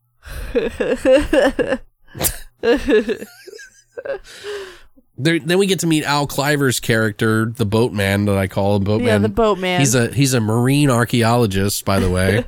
they talked to him earlier in the in the thing, and he's like, "Yeah, you're all gonna die because the the t- the townsfolk Yeah, they don't trust you. They, they don't like, you. this shit. Yeah, Yeah, you're you gonna don't you don't fuck with that monastery. yeah, they're gonna fucking kill you, bro. Yeah. Like you got to get the fuck out of there." That's right. But what happens instead? He goes down to check the light that he knows for sure that he didn't leave on in the boat. Mm-hmm. And he gets spear gunned in the chest by a fucking ghost, A naked ghost. a titty ghost with no head. who has a harpoon. Yeah. Why why would they for one, how would they know how to use the harpoon? Yeah, they're a ghost. Is it ghost harpoon? They and they can pick up shit? Yeah. yeah. Can a can a ghost harpoon uh even kill you? Like ghost, I don't understand. ghost harpoons, huh? you never know. Uh, they find his head, by the way, at the end of an anchor, where, of course, Lucio Fulci, if you guys have seen this movie, he's the Interpol detective who comes out to investigate on the boat for the missing guy who gets speared in the chest or whatever. I'm sorry, but his acting isn't like that great. What are you talking about? I think he did a good job for his own. Even him, what he was like, what wiping his head because he was sweating, and you can totally tell he's like overacting. Wiping, that's what I kept thinking every time I saw him. I was like, he, this just doesn't seem right. Well, I don't think he's an actor, so I Well, think yeah. you're, you're giving him a hard time. He just liked to be in the movie. Probably in this particular movie, this is the biggest part he's ever had. Right. He's played many like doctors and like professors and like detectives and police officer chiefs and Right, but he- not in the movie as Yeah, much as he's this never one. been as much as this movie that I remember, and he, I think, did it because it was going to save them a lot of money. And to be honest, Which I don't think sense. I don't think he did that bad. Like, there's worse acting in this movie Oh yeah, totally. than him. I agree. This was the biggest role he had done yet, but he did the Cat in the Brain afterwards, and that was like way bigger, or Touch of Death as well. One of the two was like his big, big roles. Okay, you know what makes me angry about this movie was all her dream sequences. Like really? Oh, don't go, Like, Liza! yeah. Don't go! Wait, don't go, Liza! I can't! I have to go! Don't go, Liza! Fuck you! that was good. Yeah. And there was like multiple dream sequences she was having, and I would completely zone out. Well, because they were all the same. I It found out, like in the extras, that those are technically possession moments where she's getting possessed by the spirit. But yeah, but you got to remember, Oh, now it makes sense. right? But they didn't do a really good job. No, I they mean, did not. clearly, there's other movies that I can go to that are from the 60s and 70s that do a way better job of, of possession than that. Yeah. And uh, I think it's Lamberto Bava. I, I can't remember who it is, but when we watch the, the Beyond, or what is it called that I've been talking Beyond about? the door. when we watch Beyond the Door, that's going to be the one.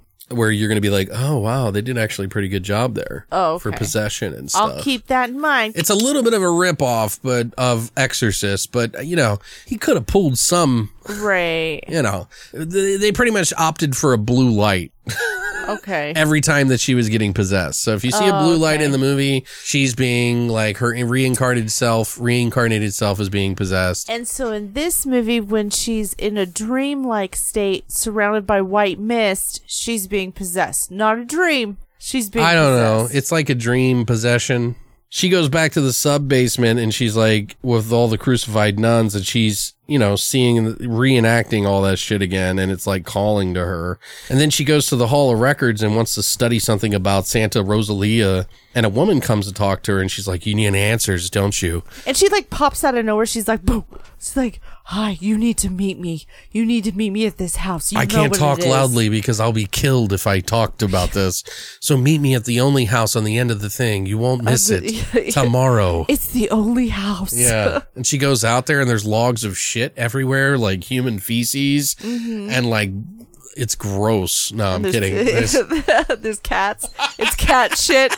There's cat shit all over the yard because there's so many fucking cats. You can't like pick up all this cat shit. no, but she does, she does go out there later. But back at the camp, she's like having this like, you know, existential crisis while everybody's singing and dancing and having a good time. And Did you they were, that? yeah. They, oh man, them singing and dancing was horrible.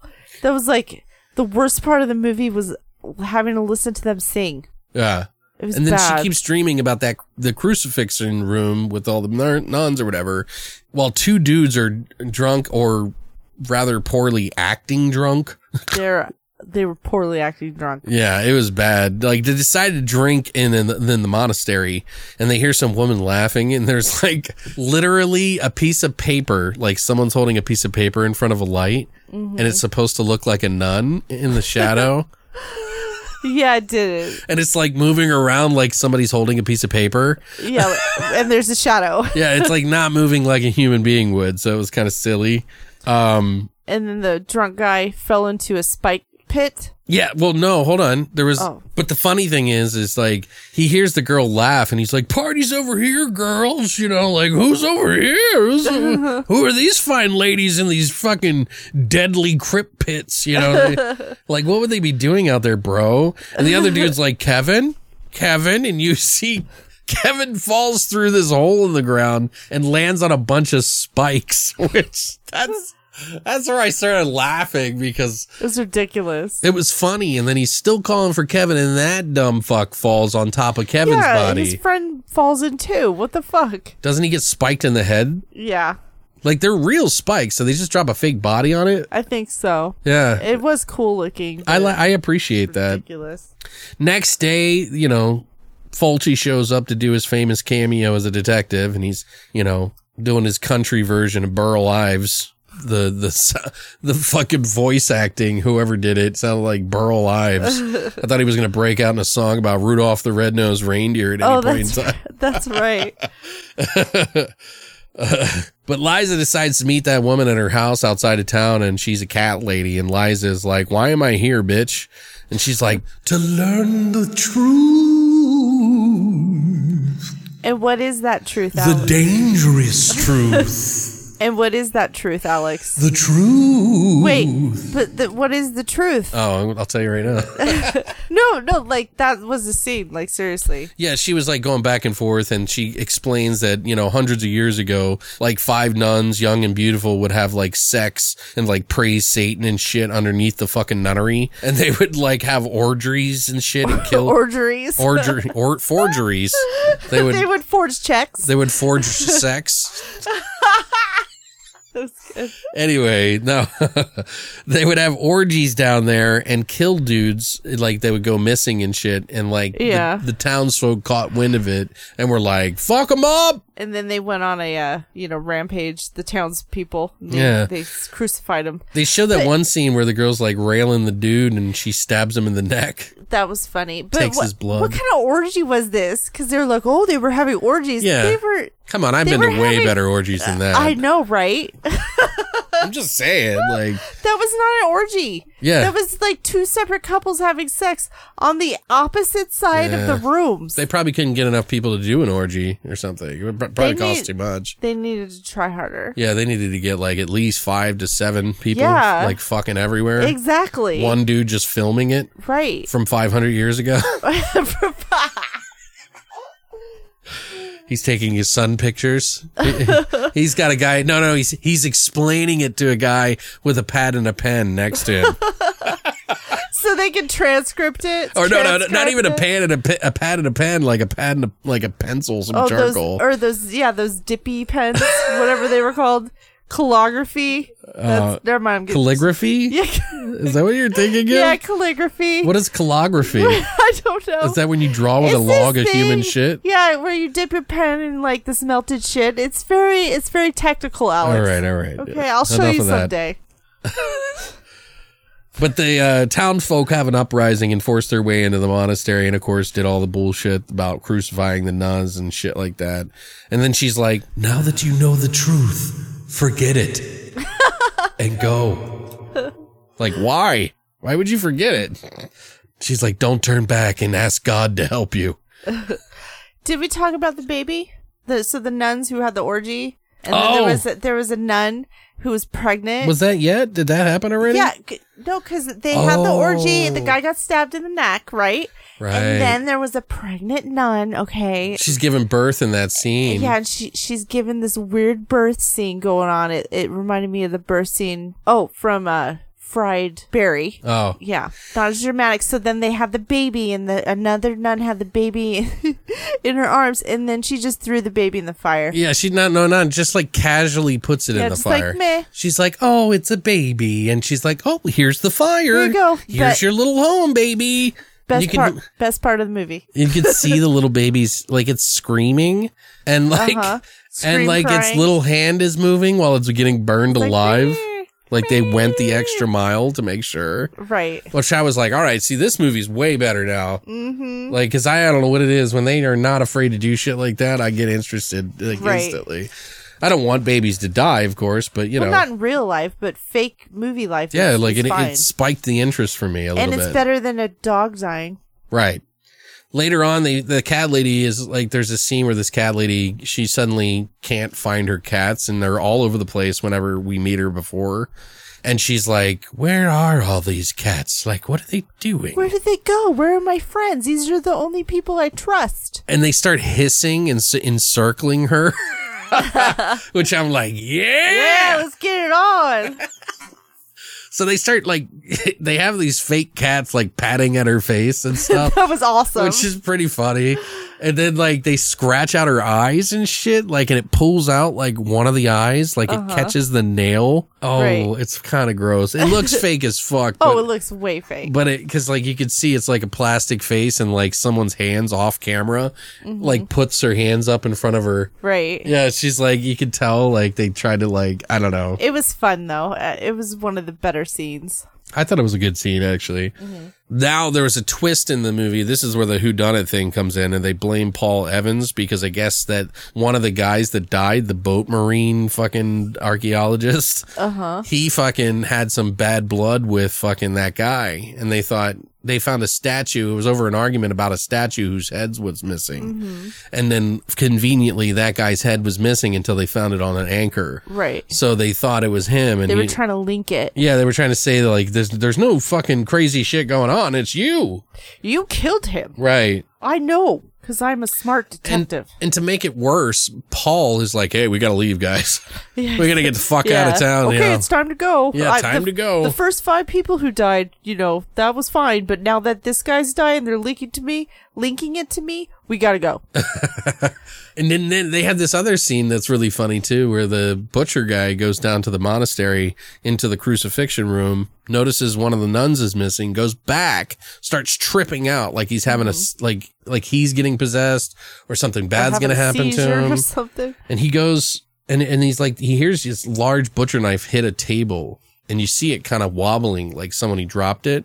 Mm-hmm. He grabs it, goes into the meat locker room, and he gets like wall fucked by a few pieces of meat for some reason. And like all of a sudden, like a woman in a white nun's outfit like grabs his head, pushes it on a table, pulls out his tongue, nails it to the fucking wood, and then that was it, right? That was Yeah, just it. that was it. It's That kind was of a kinda- cool scene though. yeah, it it looked was real. It was cool, but it was fast.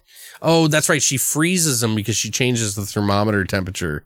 But you don't see her hand do it. It was like magic. Didn't she cut out his tongue?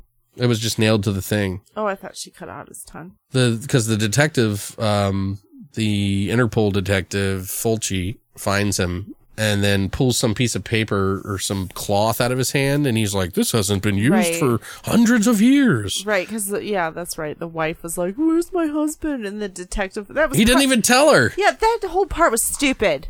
it was stupid. Now the uprising starts again, of course, because the townsfolk are like, "What the fuck? Everybody's dying!" Like, and Paul's like, "We better get the fuck out." and Paul looks for Liza, but only finds a few droplets of bud blood. So he goes to look for her, but the townsfolk are like running at me at the same time towards the site.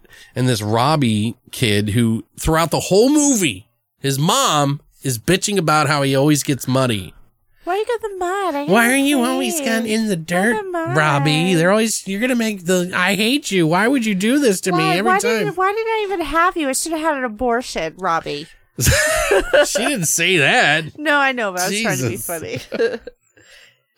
So then you see the scene of Robbie missing and his parents are looking for him and shit like that. And he's like, Papa, Papa. And you see him being dragged by the white dress nun. Mm-hmm.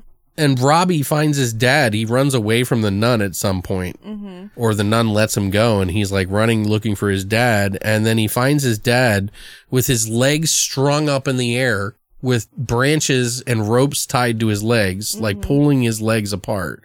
And his dad's arms are tied to a spike in the ground. And he's like, no, Robbie, don't move because there's a trigger mechanism in front of him. And he's like, Robbie, don't move. Of course, dumbass Robbie Fucking Robbie. He's got to trip on the fucking rope. That's when you got to shoot him. You got to put him down. Right. now it's time for the It's, abortion. it's a late term abortion. Yeah.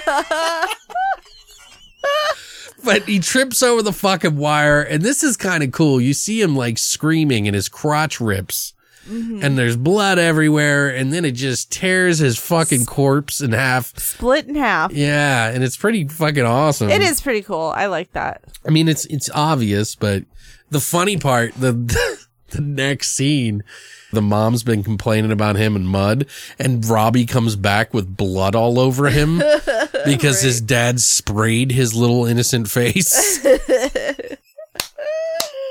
yeah. Then we see Liza fully dressed as a nun.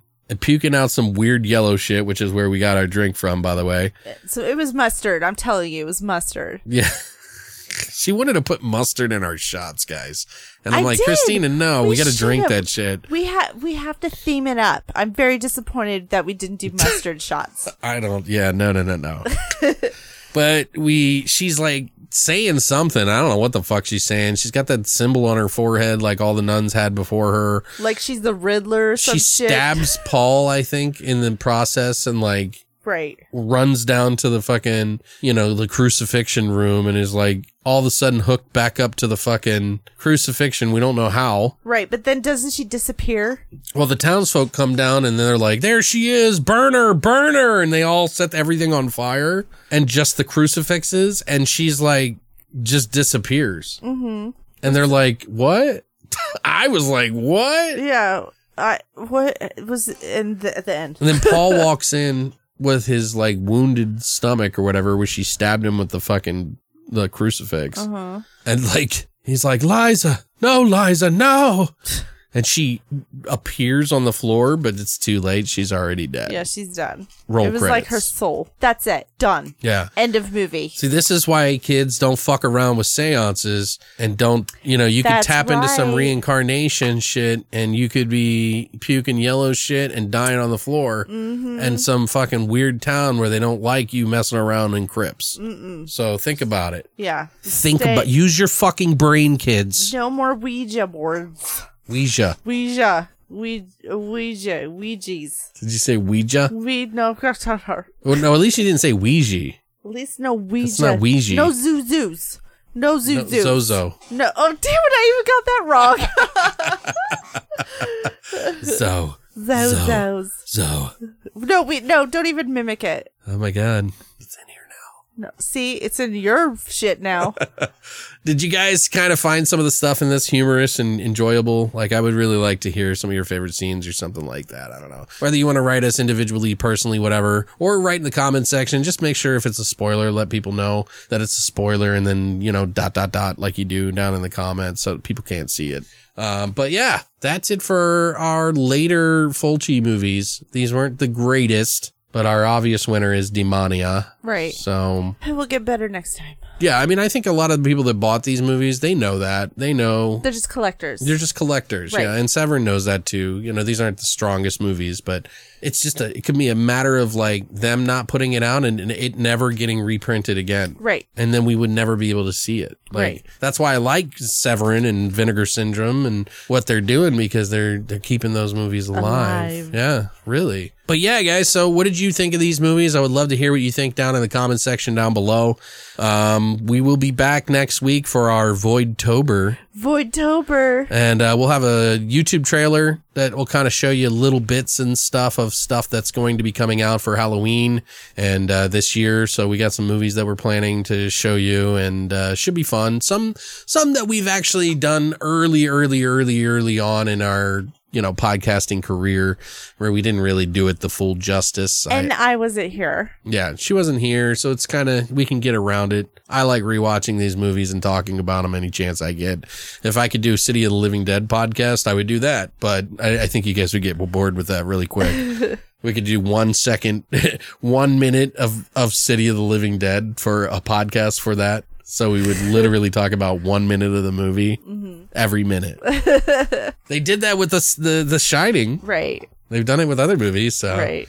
but yeah, guys, I know this episode's a little bit longer. We will be back next week. We'll give you, we'll can tell you what movies we're going to watch next week, right? Right. What? Night of the Demons. And Witchboard. And both of these films are actually up on Prime. So if you guys want to check them out, you can, and you have an Amazon account. Otherwise, you know, there's other places you could probably rent them or buy them. I think there's a Scream Factory release that I got um for Night of, uh, Night of the Demons. And then I have the second one on. I mean we'll do the other ones later but for now it's just Night of the Demons from 1988 It's for spooky season. yeah we wanted to do stuff that's a little bit more you know Halloweeny kind of like evil lurking you know and there's plenty of movies that would be better than these I'm sure but we've already talked about them so we had to pick ones that we Right. haven't talked about Right. so we're limited. It's not like a top list or anything like that.